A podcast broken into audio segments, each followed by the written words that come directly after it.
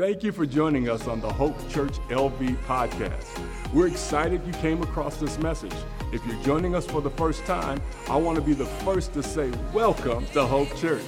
Go ahead and open up the Hope Church LV app or visit hopechurchlv.com and click Connect with us to fill out a short digital connection card. If you haven't done so already, make sure to subscribe, rate, and review our podcast to help spread Hope Church to the world. Once again, thanks for joining us today. Well, good morning, Hope Church family. So glad you have joined us this weekend. I want to I want to jump right in and I want to share a story of my first time coming to Hope Church. You got to go all the way back to 2006. I was 20 years old. I was in the middle of my college years, and, and i had been a Christian for a couple years. And I remember having a conversation with one of my best friends. His name was Frank. And uh, we were having a conversation about me just wanting like more. I wanted, I wanted deeper. I wanted to grow more. And I don't remember how, but we ended up on a Saturday night at a little Baptist church on Pebble Road called Hope Baptist Church. And I gotta be honest, I grew up here in Las Vegas, and there was a lot about that situation and that experience that I did not quite understand. There's a lot of southern accents, it was a lot of pleated pants. And there was a lot, honestly, I didn't quite understand, but I remember we went to In N Out afterwards, of course, and we were kind of debriefing our experience. And I just remember telling Frank, yes, like, I don't know all of what we just experienced, but I know it was what I want, what I need. And I specifically loved a few things. One, that the passion with which the word of God was preached like just passionate preaching of the Word of God, deep teaching from the Bible. I love that. I love the diversity. Even looking around today, that hasn't changed. I, I, grew up over in Henderson. I didn't go to church. And, and, and when I went to the church I went to, there wasn't a lot of diversity, and there definitely wasn't gospel music. And I was a fan of gospel music because I heard it for the first time. And I'm sitting there going, like, this is going to make me want to dance. And you don't want me to dance, okay? That's why I play guitar. but I loved it. Man, this is amazing. This gospel choir. And, and then that time in our service that we still do that makes a lot of you very uncomfortable. We tell you to stand and say hi to the people around you.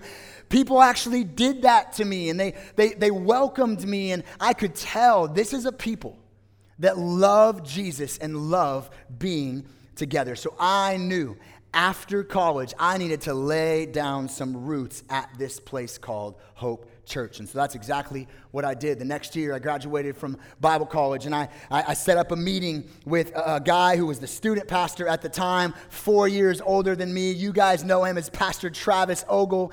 And he was the student pastor at the time. And I set up a lunch with him just to kind of share my heart of what was going on in my life. I, I told him, I said, I, I, feel like a calling on my life. By the way, I just graduated from Bible college. That's what you have to say when you graduate from Bible college.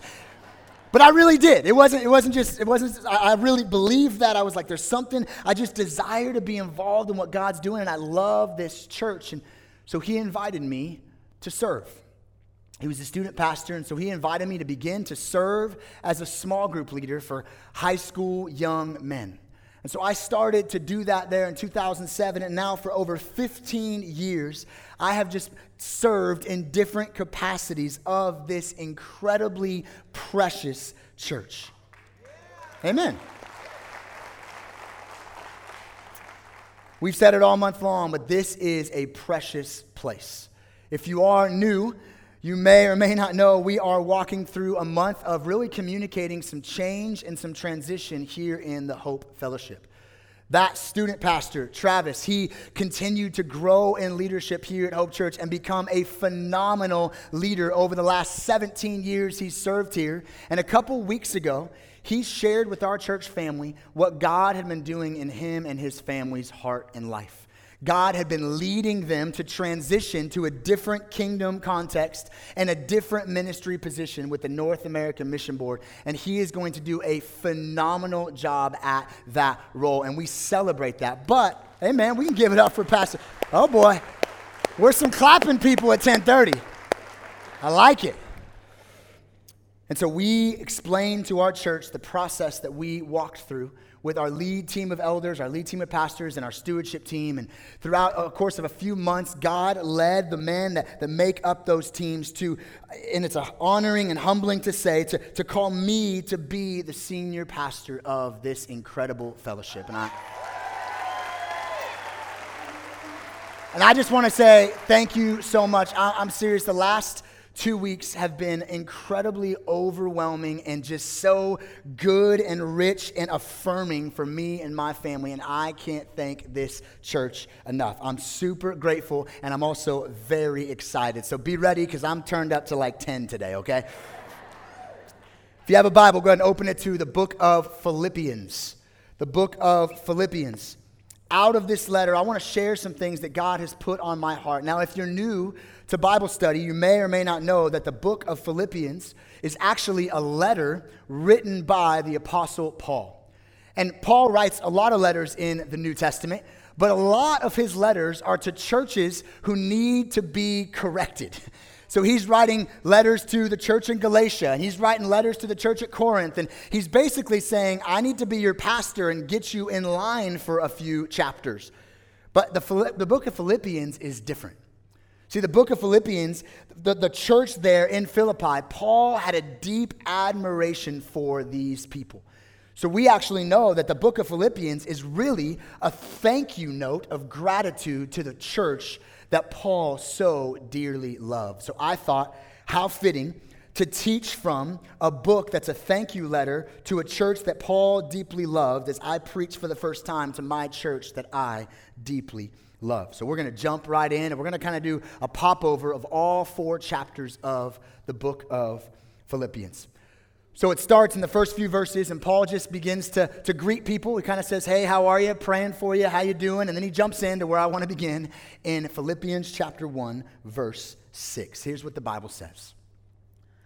And I am sure of this, that he who began a good work in you will bring it to completion at the day of Jesus Christ. Paul, right off the jump of this book, is trying to instill some confidence in the Philippians. Now, I don't know what might have been going on in the Philippian church where he felt like he needed to instill some Holy Spirit confidence in them, but there's, it's almost like he's saying, There's a lot of things you might not be sure of, Philippians. And there's a lot of things you might not be sure of, Hope Church, but you can be sure of this one thing. I know for me, in this season, there's a lot of things I'm unsure of. Very transparently, I'm unsure of a lot of the trappings and, and, and, details of being a senior pastor. I am one week in, people. So there's a lot that I don't know. I'll be talking about these guys a lot, but there's a lot about, I don't know how the, the Dallas Cowboys are going to perform this season. the jury's still out. I had a guy in the front row last service say, It's our year. Yeah, we've been saying that for 30 years, okay? I don't know how they're going to perform. We don't know who's going to win the midterm elections.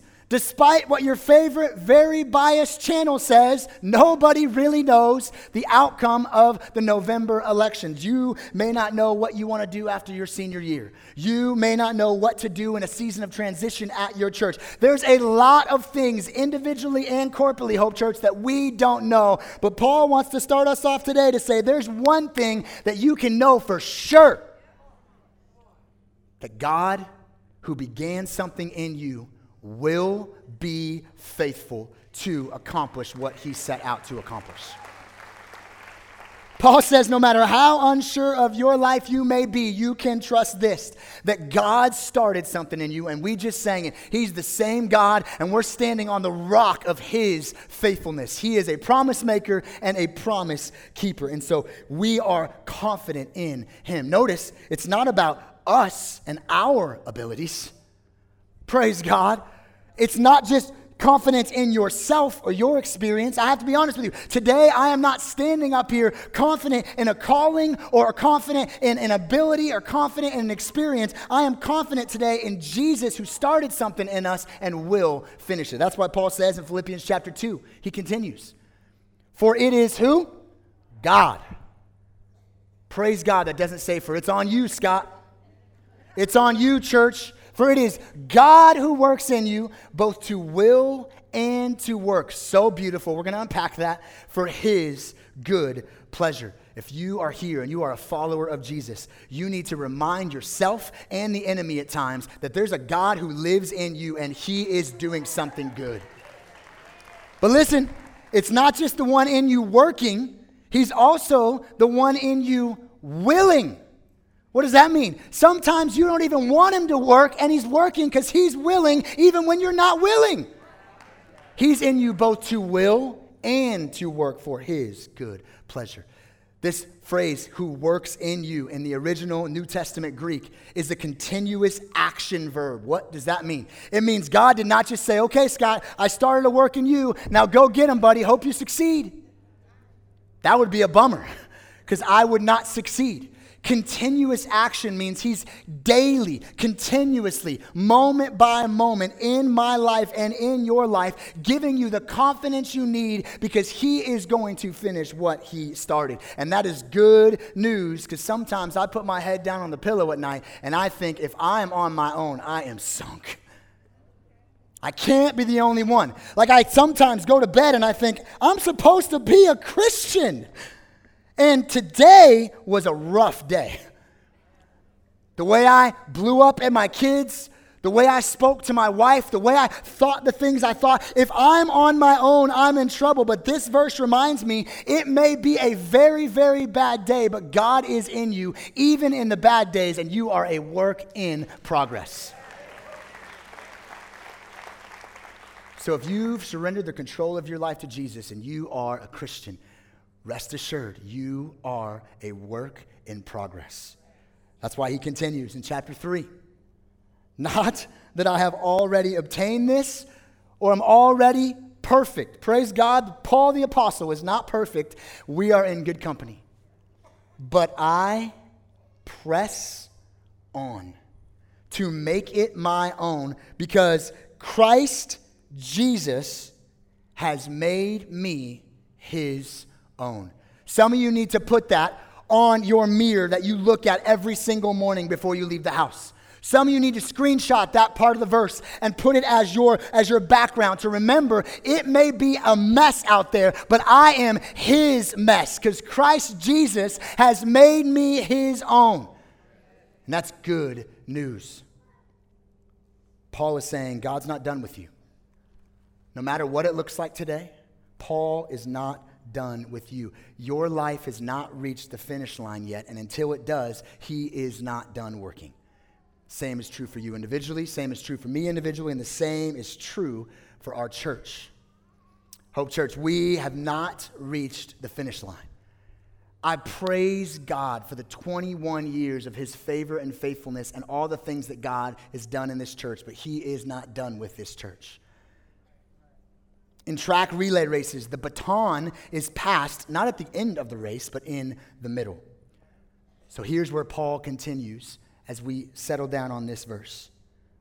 But one thing I do, forgetting what lies behind. And listen, the things that lie behind, some of them are great and glorious and awesome, but they're behind and straining forward to what lies ahead, I press on toward the goal for the prize of the upward call of God in Christ Jesus in the original language. These all these phrases. It's, it's, it's showing an intensity that is hard to describe. This idea of straining forward is, is every single fiber of his being he's giving towards to pressing on. It's a, it's a word that means an aggressive intense and an energetic, energetic endeavor. It's as if paul is saying i am giving every single ounce of my being towards the goal of what christ jesus has set out for my life I'm giving everything I got.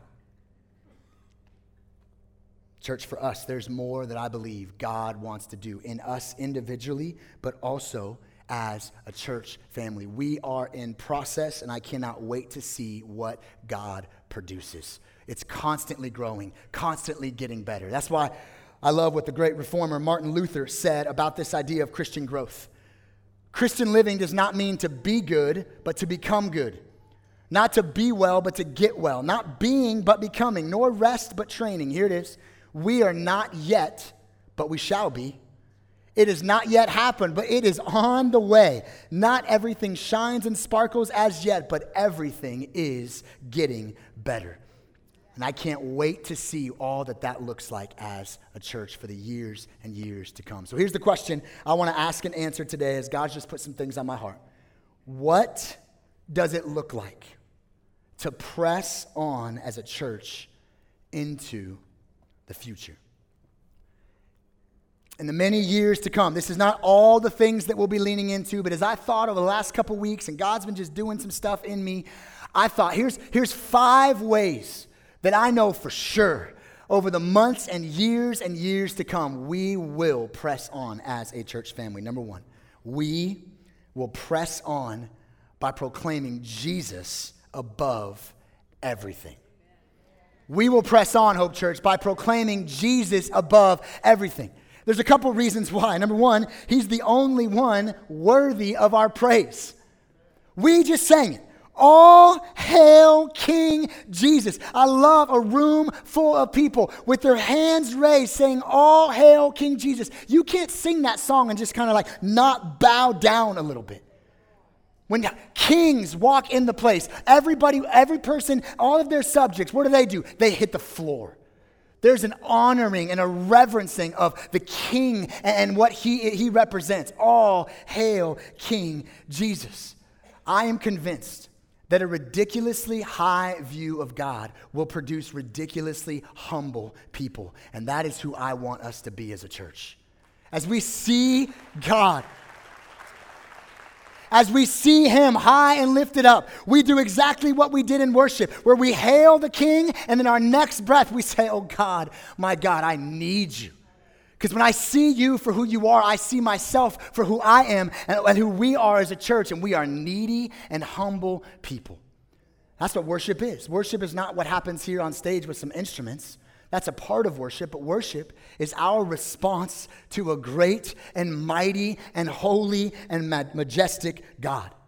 I've said it before, and I'll probably say it a thousand more times over the years. Nobody stands at the edge of the Grand Canyon and looks out at the beauty and the splendor and the majesty. Nobody stands at the precipice of the Grand Canyon and steps back and says, That's cool and all, but do you know how much I can bench press?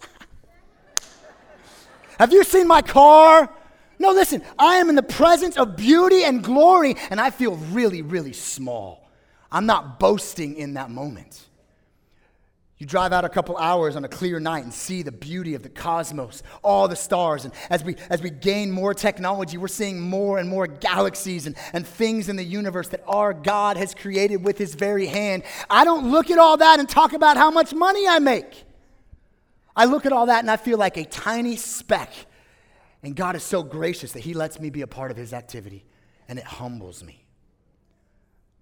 So that's the first reason we will proclaim Jesus above everything. Here's the second reason He's the only one able to save.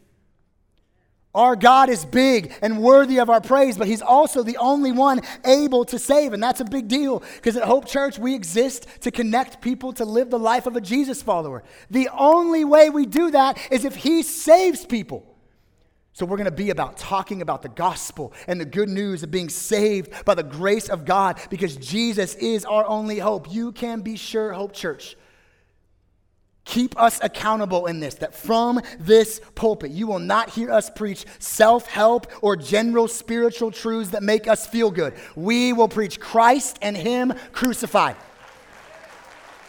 Why? Why, Scott? Because of what Acts chapter 4, verse 12 says. There is salvation in no one else. God has given no other name under heaven by which we must be saved, and that name is Jesus Christ. You may be here today and you didn't know about a transition, you didn't know the significance of the weekend, and you just showed up to church. And if you be honest, you would say, I've tried everything under the sun to satisfy that deep longing in my soul, and nothing has worked. I am here to tell you nothing will work because there's only one person that can fill that deep longing in your soul, and his name is Jesus Christ. And he stands ready to save you to bring you into his family at the end of our service, like we do every week. we'll have an opportunity where you can come and you can talk about what does it mean to follow Jesus. And I bring this up, church, because I want us to be a people that shows up to the gathering every single weekend, not to just go through the motions of church, but to show up ready to see God save people. What if we walked in every week going, maybe it's someone on my row. Maybe someone on my row today will be transferred from the kingdom of darkness into the kingdom of his son and be rescued and set free for all eternity. Maybe I get to be a witness to that today. What if we came to church every week thinking, you know what? I can't wait to see who God saves. I can't wait to see who God restores. I can't wait to see his activity in our midst. This is a significant week, obviously, for me and my family. So I, I started a new practice that I plan on continuing each week that we're here. And that is before service on Thursday and before service today, before there was anybody in the room and worship team was getting ready to, to practice, I just started walking around this room empty, just put my hands on chairs. And here was my posture God, in a little bit, these chairs will be full of people and God, I confess right now my inability. I don't care how good the worship sounds. I don't care how nice the ushers are. I don't care how great the lesson is in Hope Kids. I have zero ability to change this person's life. But God, you are the God of heaven, and you have all the ability to do whatever you want in this person's life. So, God, whoever sits here, would you transform their mind? Transform their heart? Would you save them, Lord? I want us to be a people where we understand we're going to lift Jesus up above everything because he is worthy of our praise and he alone can save. Number two, we will press on by preaching the word of God unashamedly. I praise God for over, over 21 years. This church has done this talked about my first time here is one of the things I appreciated about Hope Church. We've done this and we will continue to do this. We will take this book week in and week out, despite it being popular or not, and we will share the truth of God as our substance and our source of authority. This word of God will be preached at this church unashamedly because it's the only thing we believe that can give us the truth in the midst of all of the lies that we surround ourselves with every day. My wife and I moved, our family moved last year to a new house, and so I've been doing a lot of a lot of DIY projects in the backyard. Thank God for YouTube, and just doing a lot of things back there. And one of the tools I use is I'm doing landscaping or building a fence. Like that's my newest project, building this fence. And I've been using a, a, a bigger version of this, but this tool is called a level. For those of you that don't know, a level is what you put on something to see if it is level. And when you're doing that, you put it up, and there's this little bubble right here. And let me tell you something in that moment, this bubble is the truth. Guys, you've been there when you're like, step back, you're like, it looks good. If you put this level on there and it's like this, it ain't good. This bubble tells me everything I need. It doesn't matter how I feel about my project. It doesn't matter the situation about my project. If I put this and that bubble is not right in the middle, my stuff is out of balance. This is what I wanted to see, Hope Church. The bubble on the level is the Bible in our lives. It doesn't matter how I feel. When I read scripture, it will help me see, despite my feelings, if I am out of balance or not. It will help me see in those moments am I where I need to be or do I need to make a change? The Bible is the truth. It is our sufficiency and it is our authority, and we will preach this word unashamedly. John Piper, a pastor, said this about the word of God If we are cut loose, from the anchor of God's word, we will not be free. That's what we think sometimes. I'll, I'll close this. I don't want to think about it and I'll be free from what the Bible says. Listen, we will not be free. We will be slaves of personal passions and popular trends. And, church, I'm afraid that's what's happened in our culture. More and more Christians are spending less and less time in the Word of God, and we are being driven by our own personal passions or whatever trend is on Instagram, and we need to remind ourselves of the sufficiency of Scripture. And yes, come each week to our church, leaning in, knowing it's going to be preached, but I will lovingly and consistently, as your pastor, remind you of the, of the, of the necessity that you and I have to get our face in this book every single day for our lives. Some of us are walking around with no level and we're wondering why we're out of balance. The Bible centers us on what God's word says. So we will be passionate about preaching it. Number three, you guys doing all right so far? Amen. We will press on by pursuing growth as a church intentionally. Now, here's how many people would read that statement. That's right. Let's get some more people. Let's fill this auditorium. Let's get as many people here as possible. That's success in the American church in 2022. All the seats full of people listening in. Push pause on that for one minute because if that is true, then Jesus Christ himself was a terrible pastor and leader. Did you know there's times in the Bible where Jesus is preaching and instead of mass revival and a bunch of people getting saved, the Bible says a ton of people actually stopped following him around? I'll give you an example. In John chapter 6, one day he's teaching on some really tough topics. Like those topics that don't necessarily feel good, but they're the ones that'll help you grow. Those things that don't tickle the ears, but it's what you need to take a step in your faith with Jesus. He's teaching on those type of things. And guess, look what happens in verse 60. And when many of his disciples heard it, they said, This is a hard saying. You know what they did? They got in their car in the parking lot, looked at their spouse, and said, What was that? Some of you have probably done that. Who can listen to it? After this, verse 66, many of his disciples turned back and no longer walked with him. Why would Jesus do this? Here's why I think he did this. He was not looking for a bunch of fans, he was looking for followers.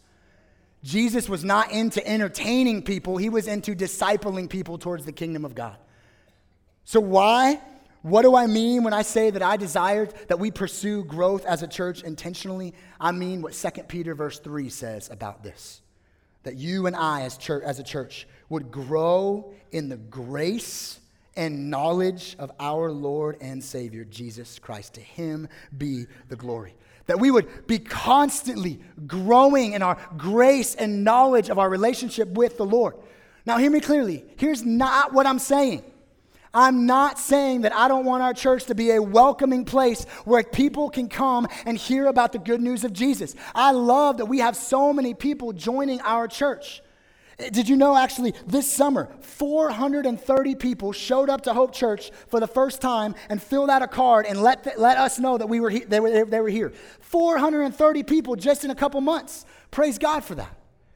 Under Pastor Gene's leadership, it's happening right now. We have a membership class called Discovering Hope. In the last year, just in 2022, 150 people have joined our church and said, I want to be a member of this great church. And I praise God for the 430 new people and the 150 new members. But here is the deal getting people to a Sunday service is not the goal. As your pastor, I plan to create many avenues and pathways with our incredible team that we have and solid Bible teaching that would constantly and lovingly lead us to growth in our relationship with Jesus, to more depth, to more of what the Bible calls being fully formed in Christ. Another term for this you may have heard is, is discipleship following the way of Jesus. What does this look like? Constantly growing deeper and wider in our love and knowledge of Jesus, where it overflows into every area of our lives. My desire is that we would be a people that would gather on Sundays or Thursdays full of Jesus, being discipled in Christ, daily abiding in Him, thinking deeply, loving richly, and seeing God grow us more and more every single day. And here's the irony You show me a couple thousand radical followers of Jesus like that, we wouldn't be able to keep the doors off this place. There'd be tons of people. Tons of people would flood Hope Church to see what on earth is going on with those people. If you don't believe me, ask the 120 disciples who gathered in an upper room after Jesus was resurrected from the dead. Those 120 disciples who were fully developed in Christ, fully discipled, went out and just started living lives as fully formed disciples of Jesus. And after a couple years, those 120 became millions of followers of Jesus to the point where you and I are in this room today because those 120 people were saved and discipled and sent out on mission. So we will press on and grow continually and intentionally. Number four, we will press on by participating in God's activity, not just spectating. Really, this is a byproduct of discipleship. God is doing some incredible things. I'm so grateful for the incredible things that He is allowing us to see in our church. If you didn't know, we have tons and tons and tons of ways for you to get involved in what God's doing in our city, pushing back what's dark in the Las Vegas Valley. We have tons of partners all over the world who are sharing the gospel with people that have never even heard the name of Jesus that you and I can be involved in. We can go on trips, or we can pray for trips, or we can give towards trips. There's tons of stuff, tons of activity, a thousand ways to serve in this church. Thank God for all you people that use their, your gifts and your abilities to serve the local body as we gather every single week. And God is doing incredible things. But some of us, are sitting in the bleachers cheering on the people that are on the field doing the work.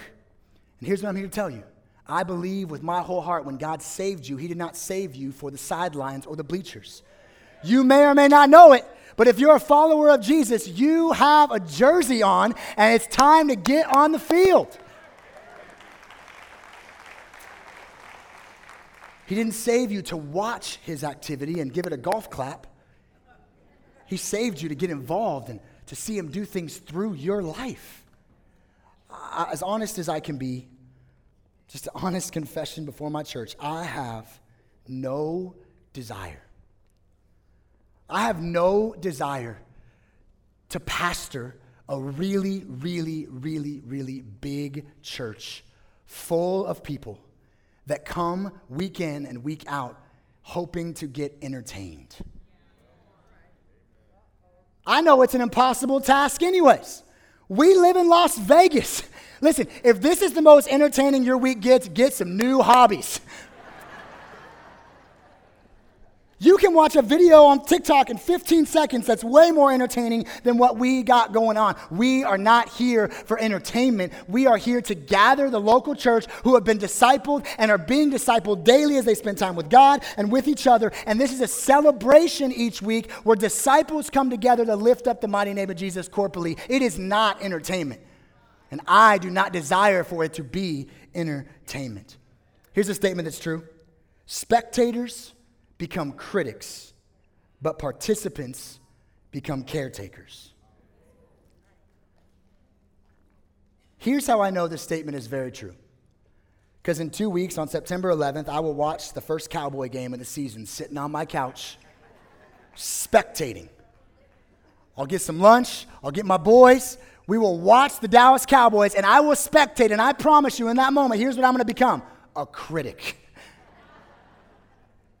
Watch Dak Prescott, by the way, sorry for all the football language in the next 20 seconds or so. Watch Dak Prescott, who's the quarterback of the Dallas Cowboys, throw one bad pass. I'm going to say, What are you doing, Dak? I could have thrown that better. Come on, armchair quarterbacks. You couldn't, but I think I could. Come on, Zeke. Why did you run that way? Your blockers were this way. What are you doing? And I sit back as a spectator and I become a critic. Let me tell you who's not saying that to Dak Prescott and Zeke Elliott the people that are on the field in the huddle with them. What are they doing? Hey, shake that off. Don't worry about that. Just keep focused. That was a bad pass. We're going to get past it. They are caring for the people that they are actually living alongside. What happens when we spectate at Hope Church? And I'm just as guilty of this as you. When we come here as spectators, we sit back and go, eh, I didn't really like that last song. That was sad. Yo, EJ, that new song, it's not doing it for me, man. I actually really like that song, so. Ah, that wasn't his best sermon. I've heard him preach better. Come back next week. Yeah. My, my favorite is I wish, I wish they had a program for this thing that I want to do. This is my absolute favorite. I really wish the church would do something about this. Can I let you on a secret? You are the church.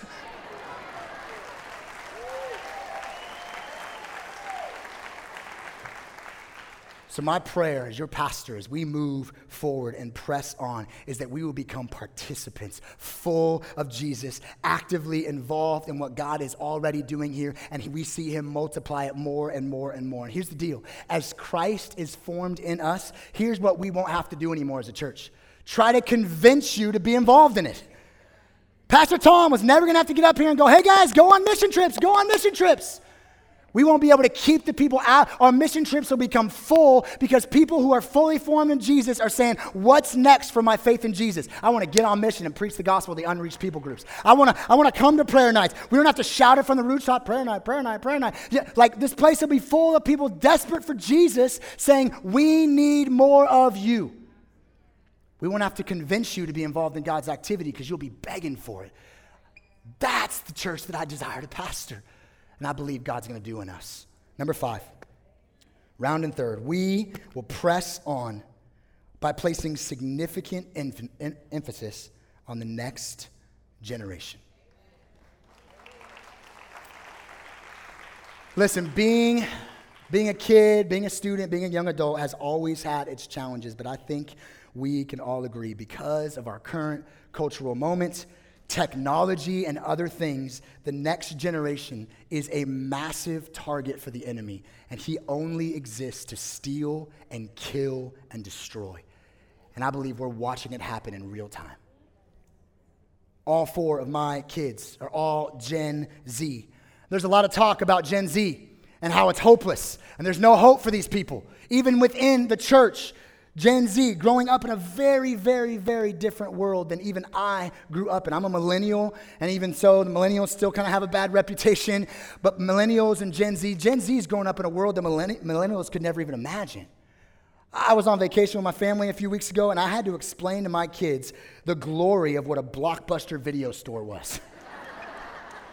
what a tragedy. Like I said, kids, you understand, there was nothing like a Friday night when you busted the doors open in that place and you were like, wow, glory. And they're so spoiled. They got Disney Plus and Netflix and Hulu, and, and then they still have the audacity to say, there's nothing to watch. it's like we had one wall of, of new releases, that was it. and we're having some fun with this, but it is an extremely different world with every passing day, this strange new world that, that preaches acceptance at all costs, celebration and affirmation of whatever makes us feel most like our authentic selves, and claims to value personal freedom more than any other time in history, is producing the exact opposite of what it claims to offer. It is not working. Depression is at an all time high with Gen Z. Gen Z is the most medicated generation in the history of the world. Freedom has not been found, but, but bondage. But here's what you need to hear today we are not giving up on this generation. As long as God Himself is on the throne, there is hope for every generation. Parents, make no mistake. We've said over and over, and we will continue to say this over and over again. The primary discipler in your kids' lives is not the church, it is you. But we want to come alongside you in tons of ways to help you and build you up and hold your arms up as you disciple your kids. Because remember, parents, it's not if your kids are being discipled, it's by whom are they being discipled. Every video on their phone, every game they play, every classroom they sit in, everything in their lives is forming them to something.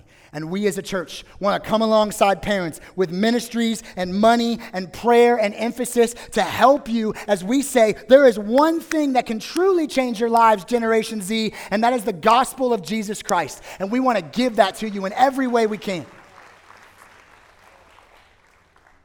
So we will continue to pray, to sacrifice, to give money, to put much emphasis on what God is doing in the next generation. I believe with my whole heart, with this next generation's eyes and heart fixed on Jesus, they can change the world.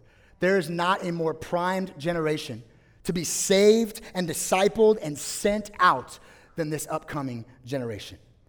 That's why when Pastor Trenton preached so well a few weeks ago, that in this next season, we want to be more committed and passionate about getting the gospel to the next generation. And here's the deal every follower of Jesus has a part to play in that. Every person who calls Hope Church home, whether regardless of your age or your stage, you can be a part of investing and getting the gospel to the next generation. I want to give you a right now example of how we're doing that. Trenton mentioned it earlier. But on September 16th, we are gathering 18 to 25 year olds to lift up the mighty name of Jesus and create a community of the, this age range in our church. Because here's the deal 18 to 25 year olds are finding community somewhere. Whether that's at the frat house or the sorority house or somewhere online, we want to be a church that has a place to gather 18 to 25 year olds to show them the way of Jesus, to preach the Bible to them, to worship together, and of course, they're 18 years old to give them a whole bunch of food in the process. I cannot stress this more. I cannot stress this enough. If you are 18 to 25 and you are in this room or you are online, be in the room uh, on September 16th. I'm going to be there, not leading it, but standing in the back, applauding all that God is going to do in this next generation because I believe He is at work. Forgetting what lies behind, straining forward. We will press on. And here is my heart to you, Hope Church. I desire to do that with every fiber of my being. For many years to come, I commit to you to, by God's grace, to strive to see the best in our church, to love and disciple and serve this church the best way I know how. But here's what you need to know from the jump I will let you down. I'm going to make mistakes. There's going to be things that are happening sometimes where you don't might, might not understand. ask you to seek for clarity in those seasons. And I know I am not perfect like Paul, but I commit to this church to press on. And here's the promise God gives me and you and us as a church in Philippians 4:19. And my God will supply every need of yours according to his riches and glory in Christ Jesus. I believe the best days for Hope Church are ahead, and I am here for it, and I cannot wait to see what He does in our midst. Amen? Amen. Let's pray. Jesus, you are the King. We celebrate you as the King. We honor you as the King, and we bow down now to you as our King. Lord, I pray for the person in here that doesn't know you. Would they hear today the good news that they don't have to stay stuck in their sin, that you came to pay the penalty for their sin. You died on a cross for their sin.